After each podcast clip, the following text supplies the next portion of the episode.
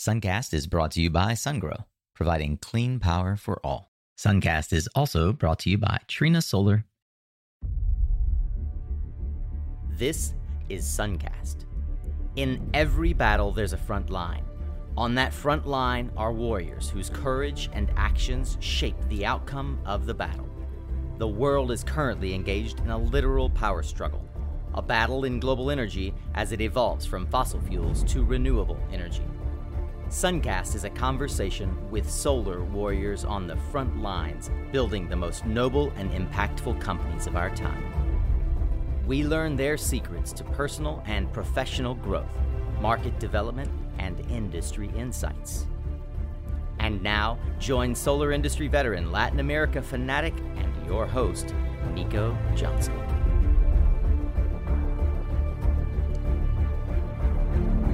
Hey, friend. Really glad to have you join us today. You are in for a real treat, as this is the first of a series of conversations that I'm having with solar company founders in Latin America. I'm calling it the LATAM Founder Series. You might think of it as a season two of Suncast. But first, a special thanks. It wouldn't be possible without the collaboration of our friends at Enphase Energy, who are helping make this LATAM Founder Series possible. If you didn't have a chance to hear the setup episode that we released on Tuesday, go back and have a listen as I speak with Luis Morales at Enphase about why we wanted to collaborate on this specific series of conversations. Today on Suncast, you'll meet Jose Zambrano of Galt Energy. Galt is possibly the fastest growing solar company in Mexico, maybe in Latin America, and its leader Jose and I discuss just how he's gone about building this company it's impressive to see how he's built such a successful system to scale the company in such little time. And he shares the tools and mindset that have helped him get to this stage in their growth. He even shares the secret hiring tip that took their system failures down to zero. If you've ever wondered how to start and scale a distributed solar company in Latin America or how to sell to one, then keep your pen handy. You might want to take some notes. Thanks again for taking some time to be here. Enjoy this week's episode of Suncast with Jose Zambrano.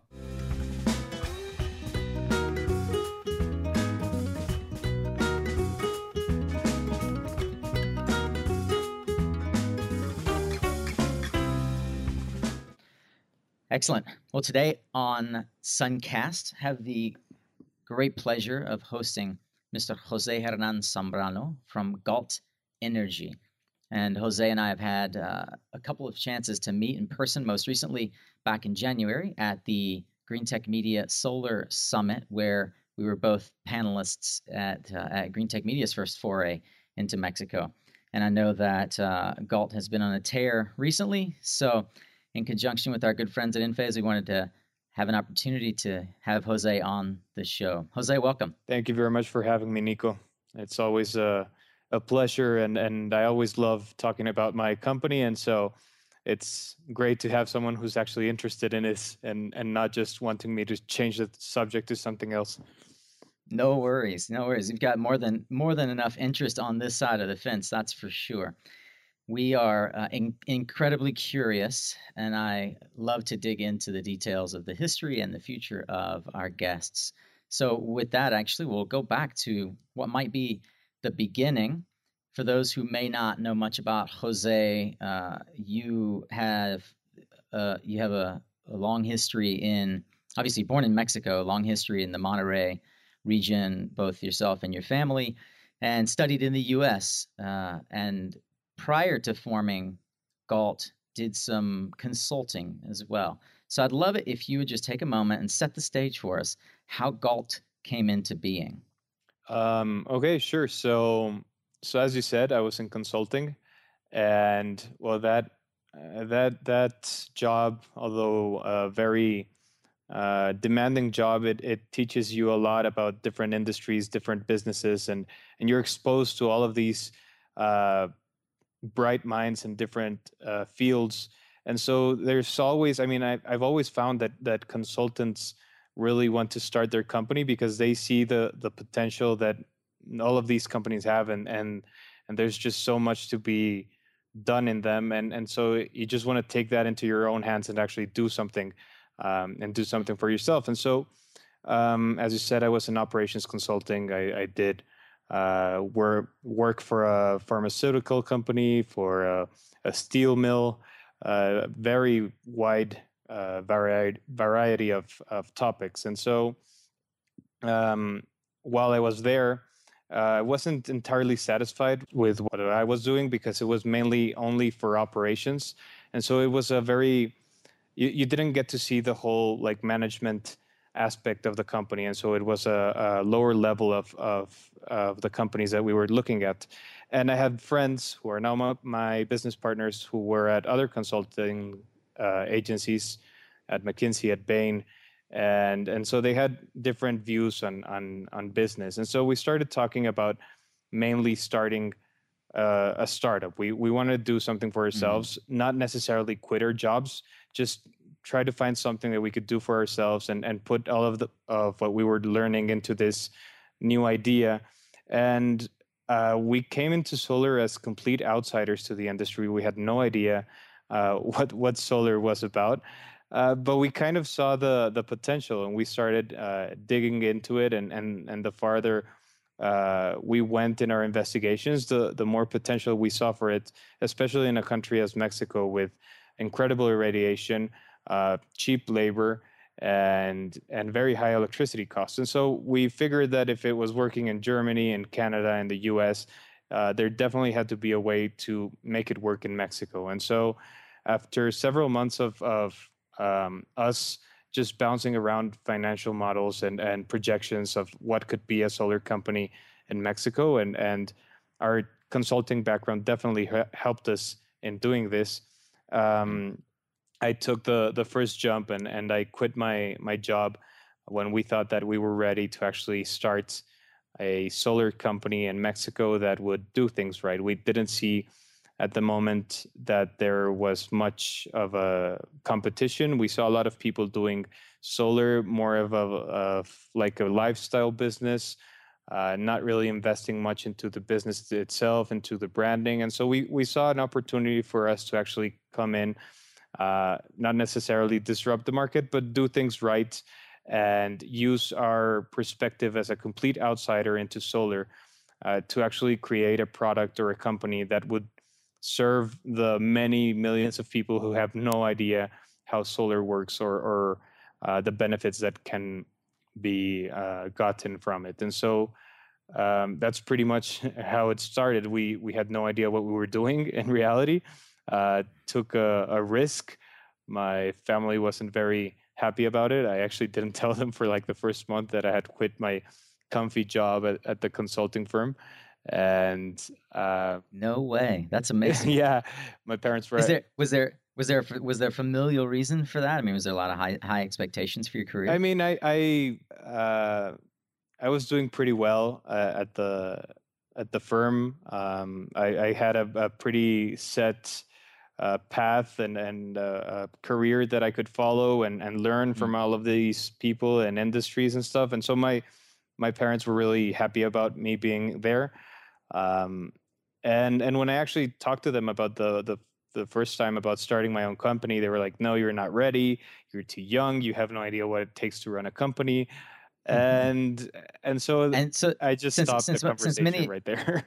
uh, yeah, and, and many listeners may not know. How old were you at the time when you were making these decisions? 24. 24. Yeah. So your whole career ahead of you on the right path. Yeah, I was uh, I was doing pretty well and so uh US US educated at a very good business school.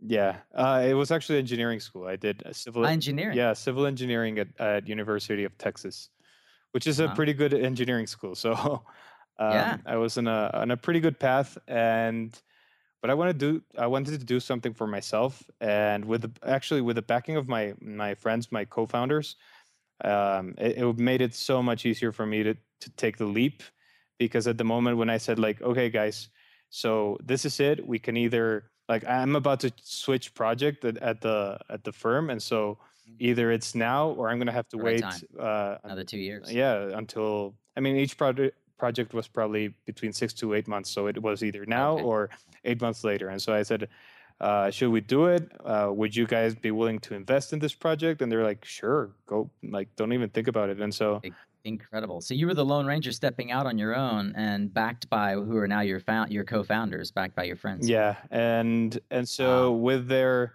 uh, backing, I I took the leap of faith. I quit my job and uh, rented out a, a, room in inside a house that was being rented by a couple of startups, and and that's how we started. No way. That takes a lot of courage on all parts, huh? Yeah, it was fun. it, it, it definitely was fun. I would definitely do it all over again.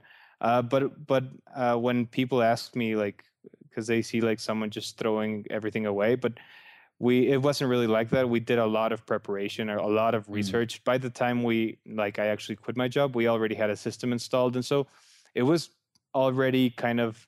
Uh, I, I had somewhere to look uh, to look to, and, and it wasn't just like jumping ship and, and trying to yeah find my way up. It it was already a, a pretty set strategy that we were going to follow by the time. Yeah. So, solid advice. I, I don't know if you listen to or read much of a, a guy named James Altucher here in the U.S., but uh, his advice uh, is he wrote a couple of books called Choose Yourself, and uh, his number one advice is don't quit your job. Mm-hmm. Just you have to have something that you have to have an off ramp. So uh, I would expect as an as an engineer who no doubt has good mentors around him, uh, you you guys were preparing and preparing and paving the way to have that off ramp.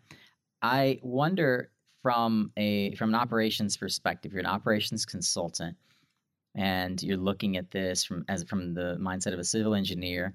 What specific processes or systems did you bring to building Galt that Galt that came out of that consultant experience? Well, I think the the main I, don't think I, I brought like any uh, specific strategies or like inventory reduction strategies or, or, stuff like that. But I think the main uh, thing that has impacted Galt that I brought from from consulting was was just uh, continual improvement and and just never mm.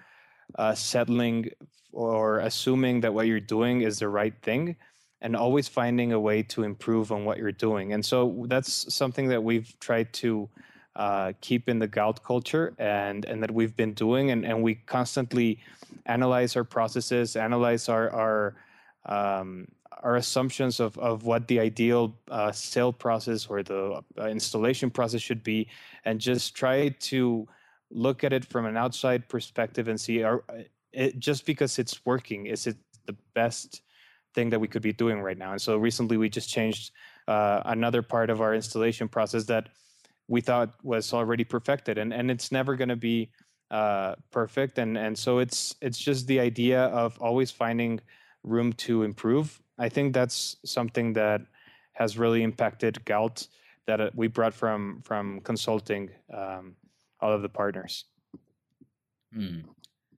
so you're one of the pioneers. It's uh, it'd be hard to say that you're uh, one of the first because you guys did uh, come in as as you mentioned an outsider to the industry that already existed, but nonetheless you have been quoted by some industry analysts as growing one of the fastest growing, if not the fastest growing PV uh, solar company in Mexico.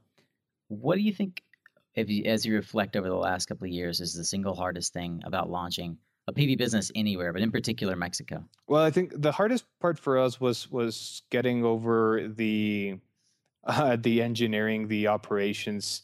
Uh, since we were complete outsiders, I mean, we really had to find people who were good at doing this, and and with no knowledge uh, ourselves of of what a proper installation should look like or a, a proper installation process should be.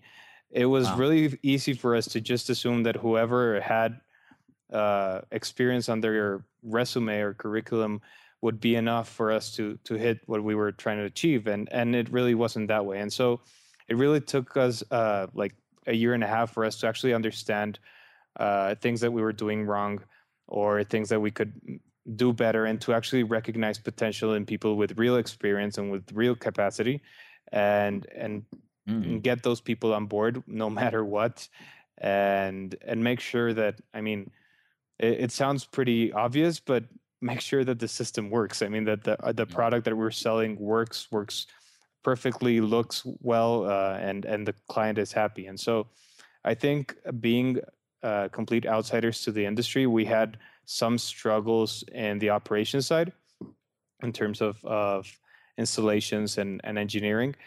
But um, we also focused a lot. I mean, I, I always see a business that's uh, set up by three main like uh, legs, if you could call that, or, or or it's propped up by three different legs. And so it's operations, finance, and commercial, which uh, is sales and, and marketing. And so we were very strong on the commercial and on the finance.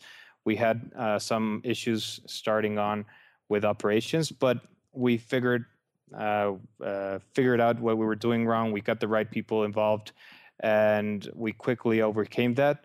And I think that's what also made a huge difference for us. A lot of the people who are already in solar, as you said, we weren't the first. We've never claimed to be the first, but we were the first who kind of uh, switched solar from an engineering or a, uh, a very technical product to something that the average home buyer could actually uh, use or, or understand. And so we did a lot of education, a lot of marketing.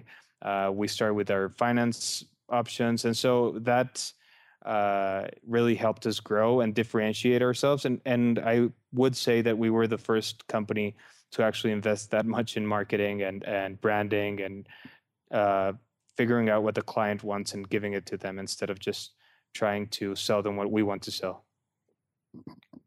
Excellent. Um, I appreciate that answer. I love the answer of how uh, the ops guys uh, are strongest on finance and commercial. Uh, I feel far too often in the solar industry that people lean on commercial and uh, and or try to figure out the sort of the SolarCity or the Vivint finance model. Uh, and I tell the story often that uh, when I met Peter Rive, I realized very early on what the key to their success was. When in 2009 at one of the solar functions, I walk up and I said, "Hey, Peter."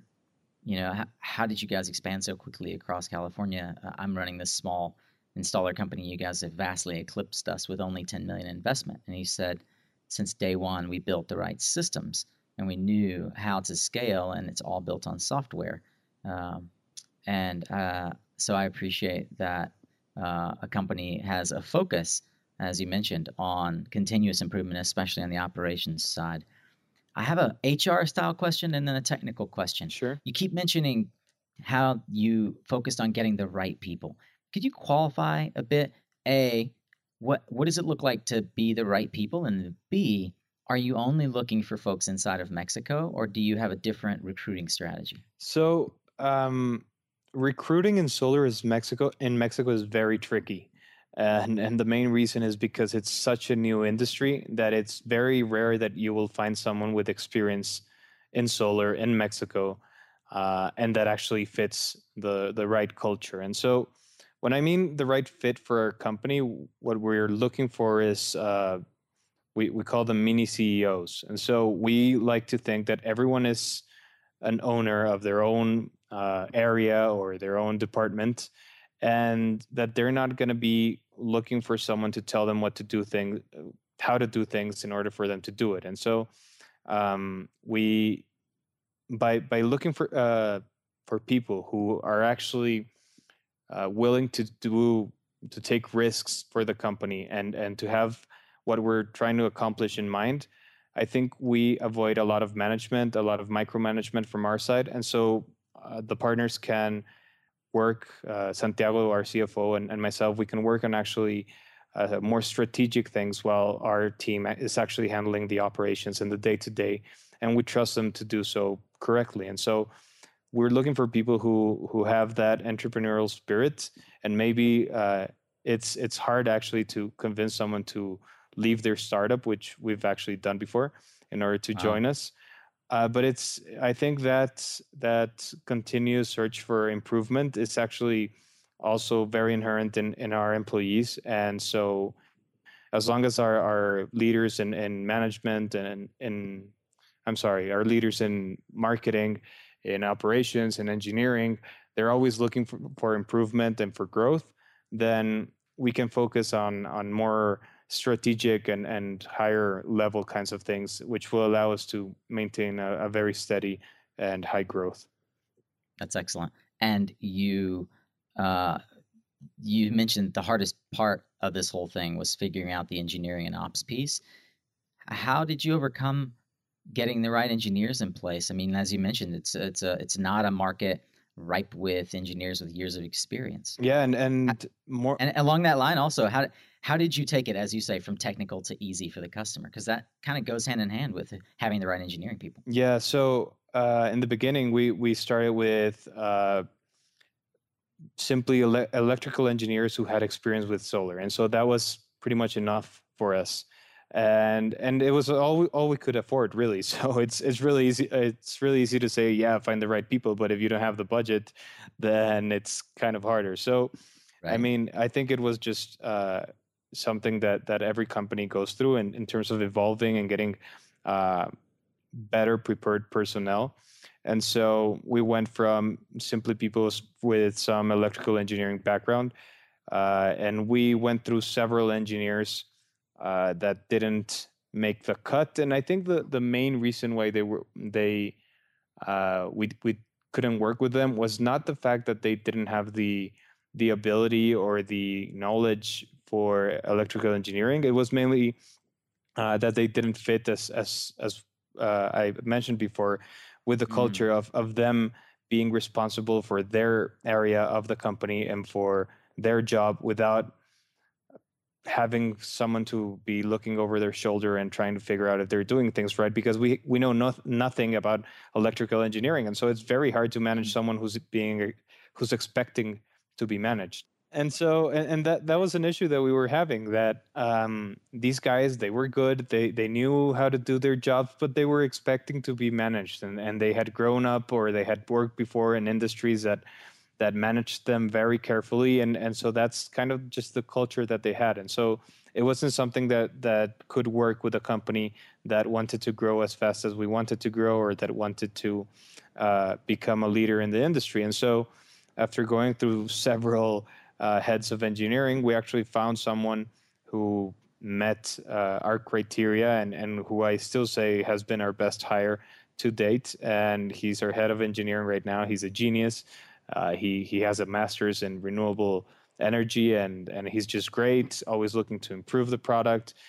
We don't have to tell him what to do, and and and that's that's just what we were looking for. And so when we found him, it completely changed our our whole operations and and our whole uh, functioning. We we saw wow. our failures drop to basically zero, and and everything just got much better when you have someone who's actually doing their job because they like it, because they want to do more for the company, and not just because they want to just fill a seat for nine hours or eight hours a day. And so um, it took some time, but eventually we got it right. And and our competitors, I mean, uh, I, I know a lot of them. It's as in the as it is in the U.S. It's a small industry, and so mm. you yep. you know much of our, your competition and they always said like you guys really sucked in, in operations and engineering at the beginning and i was like yeah i know i mean i, I wasn't expecting to be perfect at the beginning but uh, i mean we fixed whatever we did wrong our clients are happy and and i guess that's mm. that's what matters that's that's key uh, you you mentioned probably this is going to lead into uh, the next question. So I'll just ask that. I'm really interested to know how you saw failures drop to zero with with uh, a single, you know, credited to a single hire. You mentioned on one of your uh, public profiles that Galt manages its own fund, leasing and financing operations, and invests in technology to reduce financing risk. What does that mean for you? So, I mean, uh, going back to to what I already said, I mean, if if you're trying to do a uh, trying to start a company around a product, you, you have to make sure that product works perfectly. I mean, you can't, if, if you want to be growing a triple digit growth for years to come, there's just no way you can tolerate any any kind of failure in uh, in your product. And so, um, I, I think that's that's something that that has been uh, growing in popularity in different industries, such as the the car industry, where uh, they're looking at at Six Sigma uh, standards of failure, and and it's something that we realized uh, while while we were still small and we were figuring things out, and, and we made some mistakes, and, and we didn't use the proper equipment or we chose to use cheaper equipment in order to have uh, larger margins.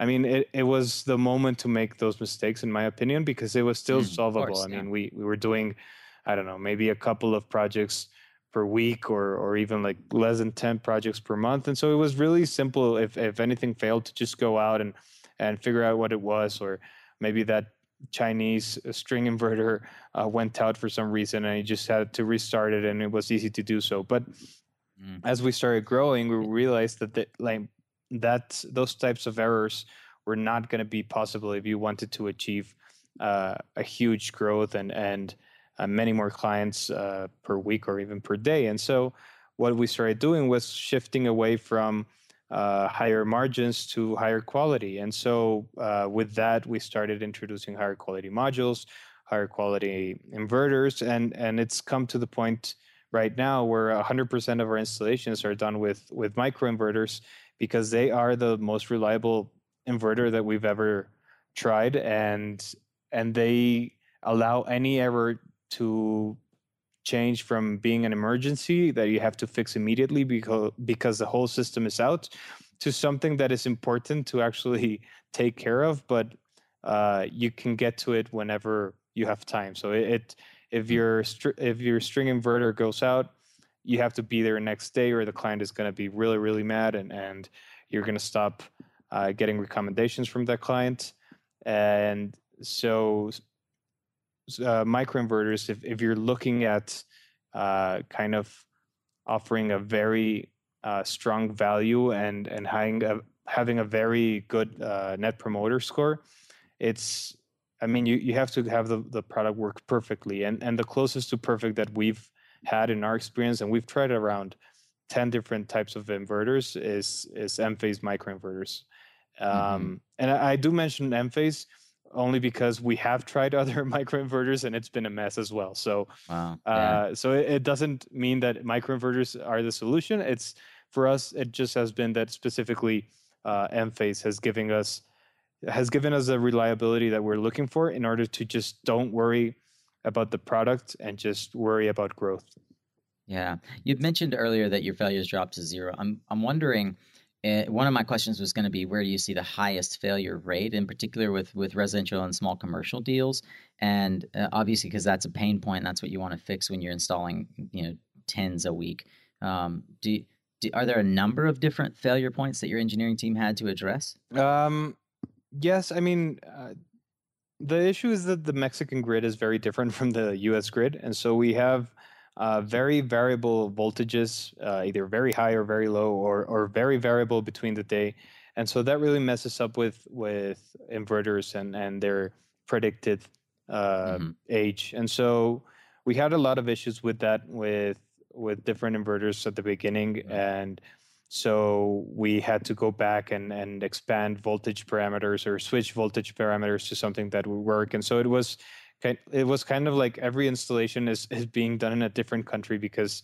we don't have a very standard or reliable grid and mm. and so that was one of the the bigger issues that we were having um, yeah. aside from that there there definitely were inverter failures uh, and and i i mean that's that's really on me because i was looking for cheaper options and just having larger right. margins and so we we started using uh, cheaper and cheaper products. And and as the industry started growing in Mexico, we had all of these new options that we didn't have before. And suddenly you were getting string inverters from. I mean, when we started, we were buying string inverters at fifty cents, sixty cents per watt, and now you have options like at twelve cents per watt for a residential mm-hmm. string inverter, which is ridiculous.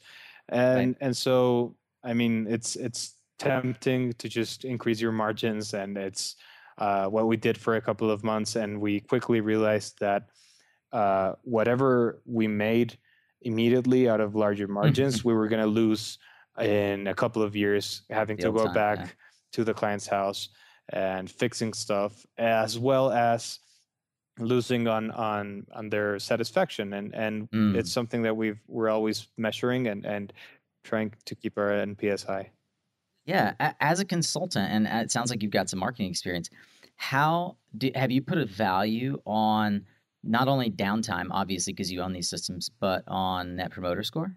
So we don't have a value on it precisely in saying uh, this is how much it gives us, but we do measure net promoter score. I, I know that there's very few people in the Mexican industry who, who actually measure it, as well as the first. You'd be the first who mentioned it to me. Oh, okay. So so yeah, we've been measuring it since since we started, and we really saw how it's improved uh, by uh, improving our operations and and our engineering uh, team, as well as improving the quality of our product. And so right now, wow. uh, I'm proud to say we have like a 92% NPS, which is unheard of in solar. And that means that only 8% of our clients would not recommend this, and 92% would. And and that's because we we really strive to make every every single purchasing experience unique and, and have the clients feel like they're the only client that we have. Um, I still take calls from from a lot of clients whenever it's needed, um, even though uh, we have so much that it's probably not the smartest idea. But um, we try to make the, the the client feel like they're a partner and not not only a, a customer. And so we really worry about how they're doing in terms of their savings, in terms of uh, their system production, and and that gives us uh, pretty high NPS, which gives us a lot of recommendations, and and and all of those referrals uh, translate to a much lower customer acquisition cost, and and we've been able to reduce our customer acquisition costs by by half just by uh, relying on on more referrals. And so right now, I think around sixty or seventy percent of our sales are are only referrals, and so that that that's remarkable. Yeah, that's pretty high, and, and it's higher than what, what we thought we Absolutely. were going to be able to get get it to, but it's uh, it's working great for us, and do you, it makes. Do you think that? Yeah. Do, do you? I'm wondering if that's a credit as well to the Latino culture. You know, if if I see it on your front lawn, and and I and I trust you as a neighbor, and we're in the same neighborhood, uh, I'm more likely to buy the same product. Where, whereas perhaps in other cultures, it's just a sign that well this stuff works so i can go find the lowest price yeah definitely i mean we've we've actually we do have that measured and and for example for uh, clients that come in as referrals we close them in an average of half the time so we close them in two to three weeks in, instead of uh, four to six weeks. We close them whenever they are uh, cash payments we close them at a at a higher price higher price point than uh, just an average customer because they're not comparing with so many options. And so instead of getting into this bidding war with the competition, they know that their cousin or their friend already had a good experience and they're willing to pay more for that good experience instead of risking uh, trying to find something for themselves for a cheaper price. And and obviously our customer acquisition cost is much is much lower because even though we do pay out commission uh, to clients that refer us, that commission is nowhere as expensive as doing just traditional marketing. Sure. Yeah. That is so intriguing. So you obviously guys you guys started just like most folks, I, I presume, doing turnkey EPC work. As you grow, you build on different aspects of your business. Financing is one of them. Uh, how, how do you go from EPC to financing and owning assets? Can you help me understand that mindset and that switch? Sure. So we've actually separated those as two different companies, and I think that's that's where uh, a lot of the confusion could come from. Um, I run and operate the the EPC business side, and every single one of our sales is a cash sale from my perspective. Uh, the mm only difference is either we're selling it to the client or we're selling it to uh, our fund, which is actually a subsidiary of our company, and so our fund is purchasing those assets, and the fund and, and its employees are in charge of uh, maintaining those assets and um, ensuring that everything is paid in time and, and correctly, and, and all of the things involved with with being a third party lender. Does that third party lender also finance for other people, not Galt? No, no, we haven't had the need. It's actually yeah. uh, we've had many more projects than than we thought we were going to have, and so all of our capital that we've raised has been uh, exclusively for for our own products. If if for some reason we weren't growing as fast as we are, then maybe we would have to look over and, and try to finance um, competitors because we weren't deploying fast enough. But that ha- hasn't been the issue up to now, luckily. Can you Uh, so you guys are financing your deals. Uh, I'm wondering at when you started looking at owning them yourself and, and being beholden to your own investors, not just uh, providing a, a, stellar product to the end customer, did that change a bit the conversation around technology selection as well?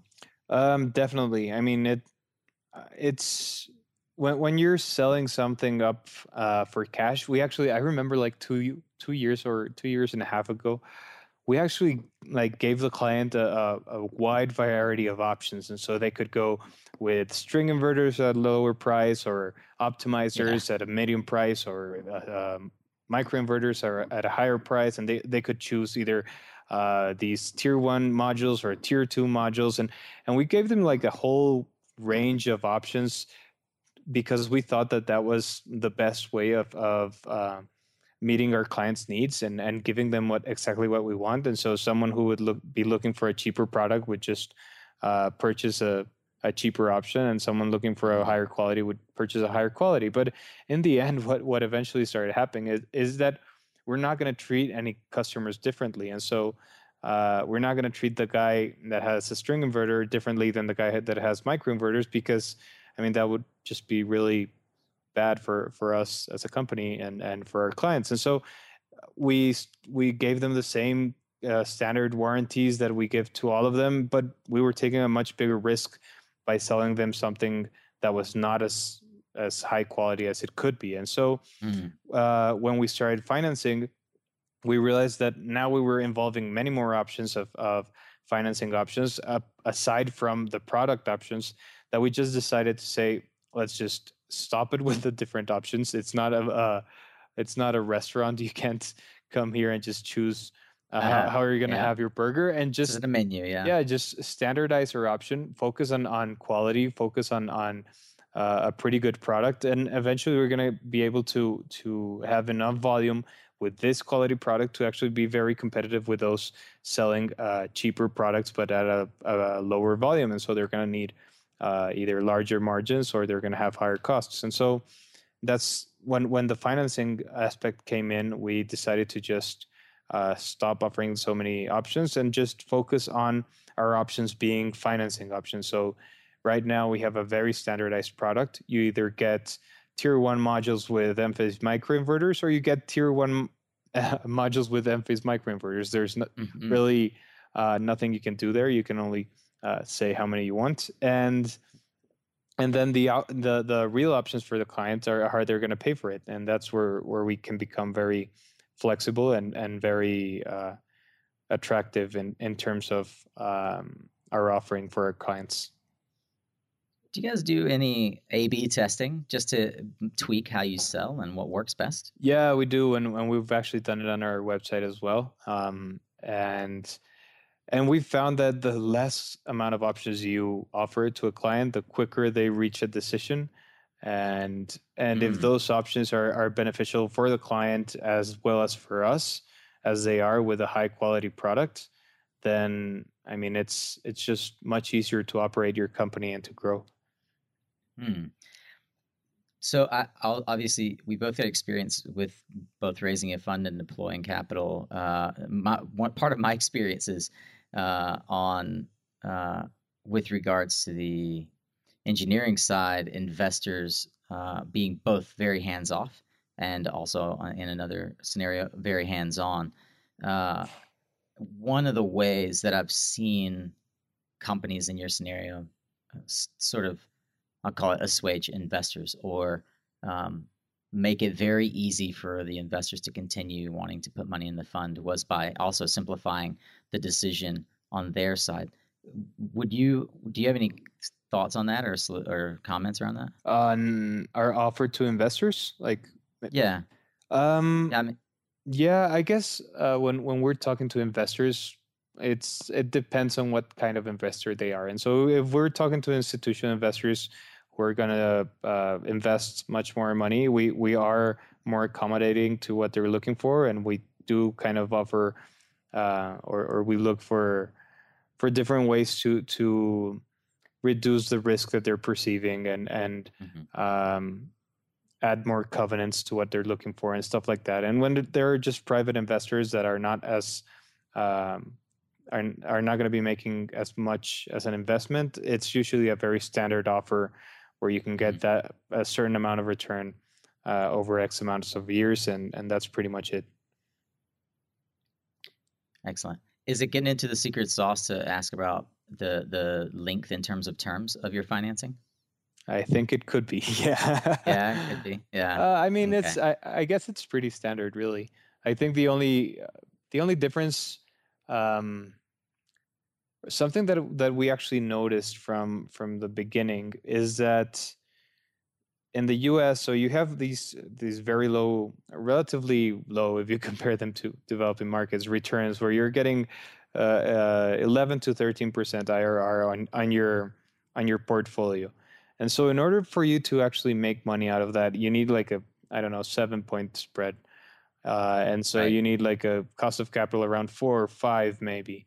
And so, in order for you to get that cost of capital, you you have to go to institutional backers uh, who will have very strict guidelines and and who will uh, tell you exactly what they're looking for, and you're gonna have to give them what they want because uh, you're getting money at a four or five percent return, and and that's what you need for right. for you to make uh, money and to make it in the industry. And so, when we started in Mexico, we realized that we actually didn't have that need because our returns which were much higher.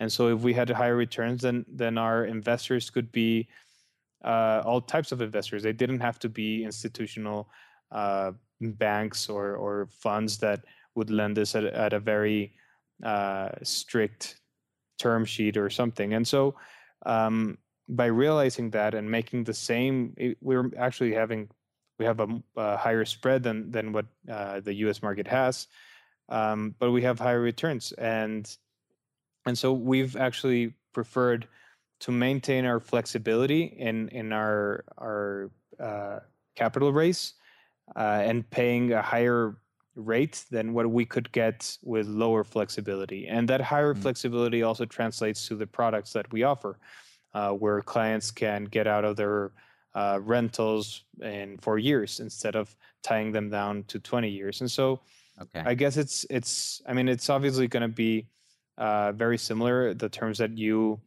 uh, raise your uh, your funding and the terms that you give your clients. And so we we wanted right. to maintain flexibility with our clients. And so in order to do that, we have to pay a higher rate and man- maintain flexibility with our um, our investors. And so that's pretty much the the gist of what we've been working on. Excellent. I often refer to what's called the SolarCity effect. It comes about in every state in the U.S. and I presume it also should be felt a little bit in Mexico, given that we're nearly a year into SolarCity's entree to the market. From your perspective, is it benefiting you, the market, uh, marketing efforts? Do you see leads coming to you? Is it a rising tide? What's your opinion on the SolarCity effect for solar in Mexico? Um, so, not getting into too many details, I think SolarCity's strategy into Mexico has not panned out as well as they thought it was going to be. Um, mm-hmm. I've actually been interviewing for the past months uh, a couple of people that have been um, let go from SolarCity, uh, that they were let go in the last couple of months, and uh-huh. and I know that they're shifting their focus from commercial, industrial into residential, and so. Um, what I can say, I guess, is that, and that's something that they made public, is that they, their strategy in Mexico was focused on commercial industrial uh, projects, yeah. and they mm-hmm. bought a company that that was only doing commercial and industrial projects and that had a very uh, healthy pipeline. But the thing is that they, I, I don't think they bought at the best time, and and I think they mm. know that now. And so, I mean, no one know, knew it at the moment, but uh, commercial and industrial rates started falling tremendously. They they fell like fifty percent over a year and a half. And so right now you have uh, industrial clients paying four cents uh, per kilowatt hour for, for electricity. So it's completely ah. impossible to compete with that. And so you wipe out a complete sector for solar because it's just impossible to compete with those rates. Uh, yeah. In addition to the peso losing a lot of value to the dollar and uh, the fact that they're looking for returns in dollars, uh, made it just much harder for them to actually offer something for commercial and industrial. I heard that they wanted to do like 200 megawatts their first year in Mexico, and I don't think they did more than five.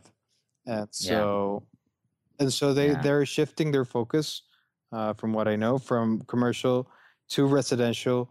Uh, they, they know a thing or two about residential. Yeah. Let's see if it pan, let's see if it pans out in Mexico. They, they do know about that, but the the fact is the team that they bought and that they've been working with for the past year was mainly commercial and industrial, and so they're mm-hmm, that's right. practically starting from zero right now in terms of residential.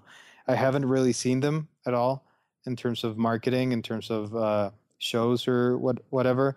Um, I do know that they don't have a, a financing product yet because they can't use uh, their U.S. funds for Mexican mm-hmm, uh, right. clients because it's just a complete different market, and so I, I imagine that they're yeah. raising funds in Mexico for Mexican clients, and so they're which, uh, which as we all know is is really easy. Yeah, I mean, if if you give them the the right thing. Yeah, you said uh, I don't know if uh, many of our listeners have had a chance to watch it yet, but there's a great video that you just recently did on a, there was a TEDx talk, and close to the beginning, you actually said, you know, energy will basically be free. Uh, how are you guys planning for that eventuality at Galt, given that your job is to charge people for electricity?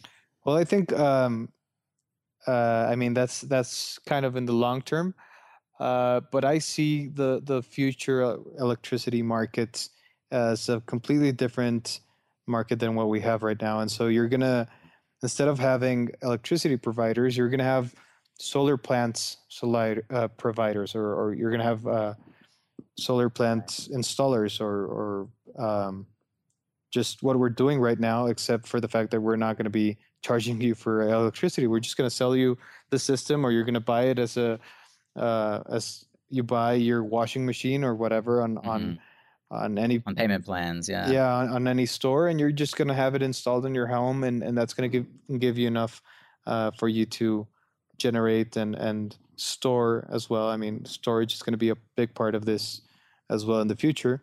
But I just yeah. see it as a complete different business where it's probably going to move into stores or move into construction and it's going to be offered with the home. I mean, I don't mm. I don't see it making sense any other way.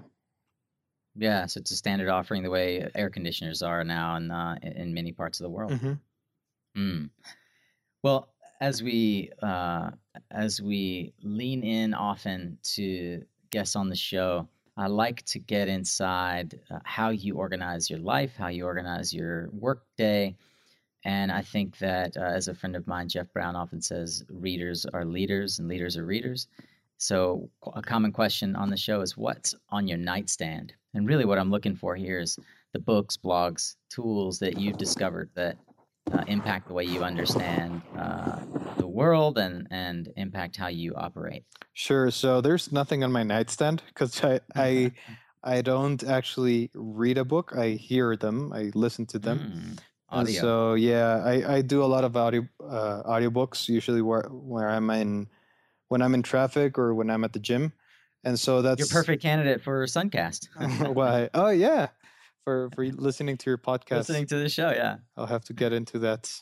Um, but yeah, definitely, it's something that I've I've really appreciated, and I, I feel like I mean, it's definitely something every single business owner should do. Just try and read uh, the experiences of other people that have been in, in similar spots where you are, and just take from their experience instead of trying to invent everything by yourself. And and so I've I've definitely uh, read or listened to a lot of books that have have helped me over the years. Um, I don't know if you want me to get into them. Ah, I definitely do. Yeah. Um, any specific any specifics that you would recommend? Sure. So the the the main one that I always recommend when I'm asked this question is uh, Zero to One by Peter uh-huh, Thiel. Yeah. That's that's just a great book, and it tells you everything you need to know about how you're going to be successful in a business. And so when I read that book, it Such really book. changed uh, our perspective of of what we were doing and how we were doing it. I mean, we were just growing, but we didn't really have a strategy in terms of how we're going to be, uh, how we're going to raise barriers of entry, and how we're going to make it harder for other companies to compete with yeah. with us. And so, precisely, yeah. So we we that really helped us uh, establish a long-term strategy in order to achieve that. Um, I mean, if if you want me to go into uh, the list, uh, good to great, how Google works, um, hard thing about hard things. Uh, that was the one I was looking for. Is the hard one, hard thing. Yeah, I was just literally looking at my Kindle. I was like, "What's the other one that I always com- compare to zero to one?" Yeah, for obvious reasons. Ben Horowitz. It's great book Uh-huh. as well, and and and uh, and it really helps you kind of plan, see see what you're going to be doing over the long term. Uh, I really recommend Scaling Up, uh, which is very. It's mu- Who's that author? It's by Verne Harnish, Uh-huh. and so he's. Uh, I think he's a prof- professor or something, and it's a very uh, specific book in terms of strategies and and cash flow strategies and team strategies, and so it's very uh, straight to the point in terms of teaching you uh, how to better run your company. But I think that Mhm. makes it even better because uh, many times when, when reading all of these business books, and probably you've felt that as well, it just gets very repetitive and you just hear the same examples over and over again. And so you just want to get straight to the point and say, okay, give me the the the summary and and uh, let me take what I can out of that. And so, um, great Appreciate book. that. That I had- one. I had not heard of that book actually, and I'm on his website now looking. Uh, Mastering the Rockefeller Habits, I guess, was his first bestseller. Yeah, scaling up is is great. Um, Yeah. Specifically in in in teaching you how to. There's something he mentions that that you can grow broke, and so you can be growing, but you can Mm. just be getting closer and closer to bankruptcy because you don't have the proper cash flow, and so it's Right. something that uh, we've uh, learned to take more into account and, and to figure out how to improve it, and it's definitely made a a, a difference. Uh, mainly in my level of stress because that's where most of the stress comes from in, in terms of cash Yeah. flow uh, at least for a, a growing company Have Have you read uh, Bold by Peter Diamandis? no i haven't but i i have it on my list Yeah, yeah. That was a recommendation from uh, uh, a mutual friend of ours, Camilo Patrignani. okay And uh, when I read that book, it was also it came in a package uh, from uh, James Altucher uh, when I bought one of his products, and that book is unbelievable uh, on the level of uh, zero to one okay and good to great. i'll definitely in my, put it next on my on my queue it's an excellent book. Um, so apart from reading books that influence how you manage your business, what would you say is the one thing you do consistently that yields the greatest impact in your personal or professional life? well something i i really learned to do early on is trust our team and so when I started off, it was just myself, and I, I was doing basically everything from from lead generation to selling to actually moving the modules around and and supervising the installation. I didn't actually get uh, much of of uh, my hands dirty, but I was there on the roof, just making sure everything was going correctly.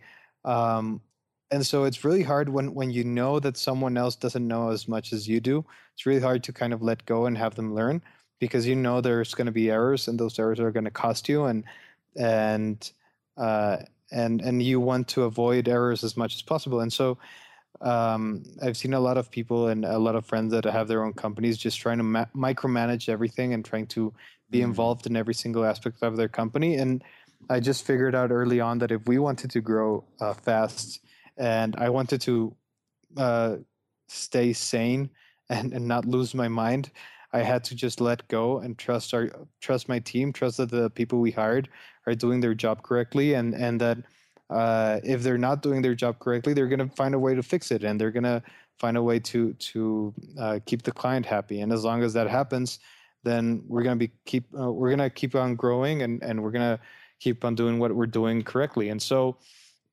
Uh, I think by by balancing that and by trusting our team, I've I've actually had uh, the the fortune to have a pretty balanced life.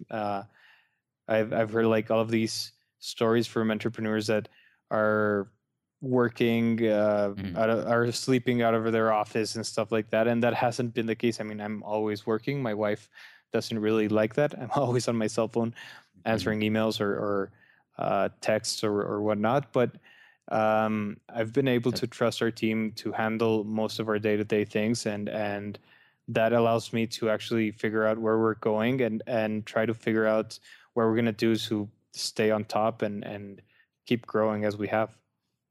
That's remarkable. Would uh, what do you credit? Maybe this is selfish uh, intrigue, but what do you credit to building that trust? How do you? I mean, you're you're in your mid twenties. Maybe it's easier for your generation. I'm a decade older than you, but how how do you build that trust? How do you get to a place where in your twenties you say, you know what, uh, I'm it's you have smart people around you. I'm gonna I'm gonna let them do their work. Um, so I actually read that in a, in a book as well. I'm not saying that completely influenced mm-hmm. me, but uh, I think Andrew Carnegie said it that he knows nothing about steel.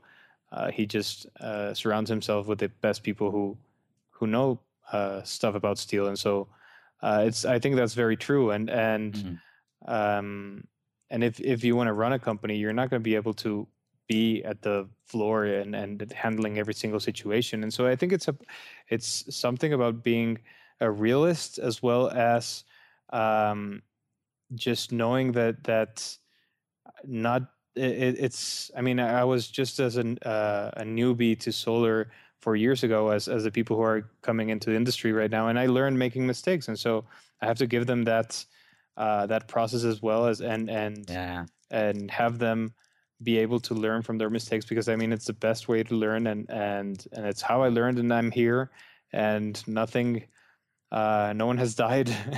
No, mm-hmm. nothing serious has if, happened. And so i think it's just being a realist and saying i'm not the smartest person necessarily in the room. Um, and and that's great i guess yeah.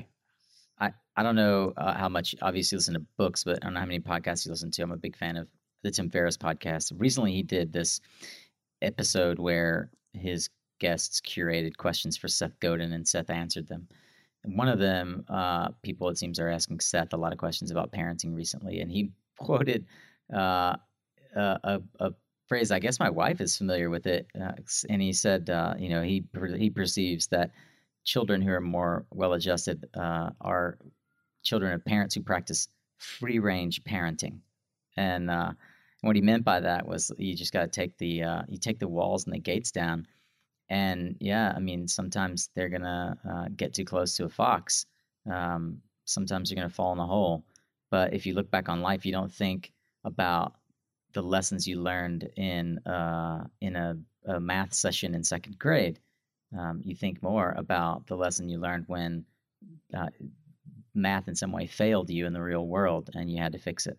Yeah, definitely. And so I, I guess um, our my team is is really what I, I attribute the the growth and the success that that Galt has had. Mm-hmm. Um, and I, I encourage them to be the same with their teams and and uh, and be confident that they can depend on their teams whenever whenever they need it and that they they can focus on whatever actually brings value to the company and is not just day to day focus on what's important not necessarily urgent and so it's something that's kind of been a philosophy of mine and, and that I've tried to impart on our team. And I think it's been going pretty well so far. Hmm. Well, it sounds like uh, a great place for us to to pause. Um, I I feel certain that we'll have more opportunities to have conversations. I do always finish with what I call the bold prediction. So, Jose, what is one thing that you see happening in the market that perhaps nobody else is tracking? I call this your crystal ball. Mm, wow.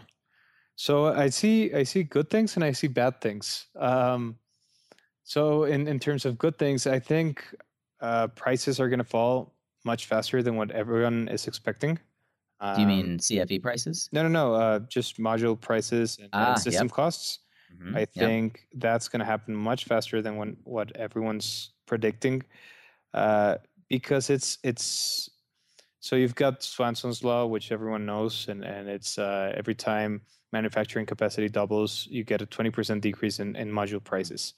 Um, but a twenty percent decrease in module prices does not uh, uh, it, it, does not lead to a 20% increase in demand. It leads to like many times much more demand because you you have uh, grid parity right. priority in many more markets. And so I think mm-hmm. people are underestimating the the the growth that solar is going to have in the next couple of years. And completely agree. Yeah. And with that, I mean, there's always there's so every time you bring up the fact that oh solar is going to be very cheap uh, the fact always comes up of, of storage like yeah but it only works during the day sure uh, but if solar becomes so cheap that even if batteries are, are expensive uh, it's it's still going to make sense to store uh, solar energy with expensive batteries rather than just burn uh, fossil fuels and so with that, then you have grid party, parity with batteries, and it's just the same virtual cycle again. And so I, I think people are underestimating where, where this industry is headed. And in that sense, um, I also see a lot of uh, negative as- aspects that will come with that because, I mean, the solar industry has been tiny and it's still very small compared to any other um, energy uh, source. Uh, but but as we get bigger and as we become more competitive, we're going to mm-hmm. become a much bigger risk. And and as people start realizing the bigger the the big risk that solar becomes, then there's definitely going to be many more obstacles that are going to come.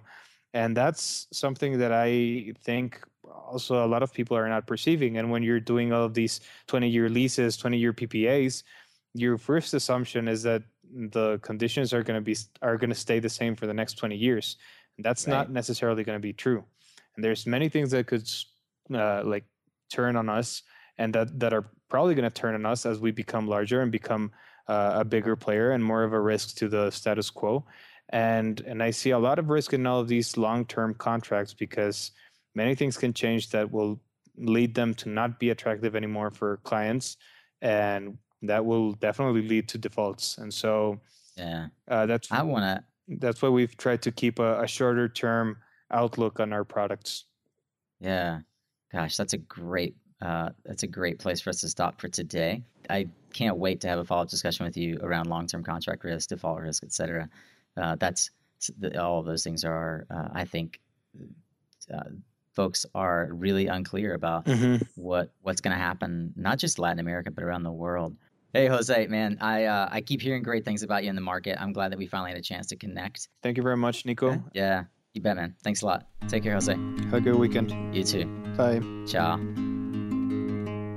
This episode is brought to you in collaboration with Enphase Energy as we explore what it takes to launch and grow successful solar companies in Latin America.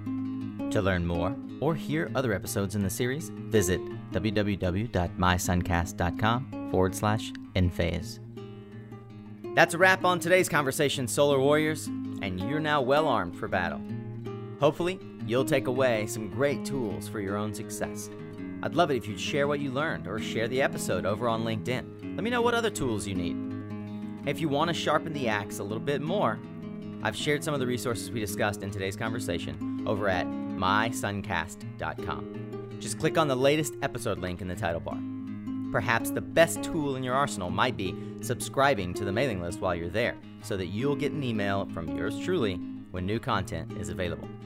Have a suggestion for someone you think should join the conversation? Email me, nico at mysuncast.com, or shoot me a message on LinkedIn. Hey, that's it. Thanks for being here. Until next time, stay informed, my friend, and stay tuned.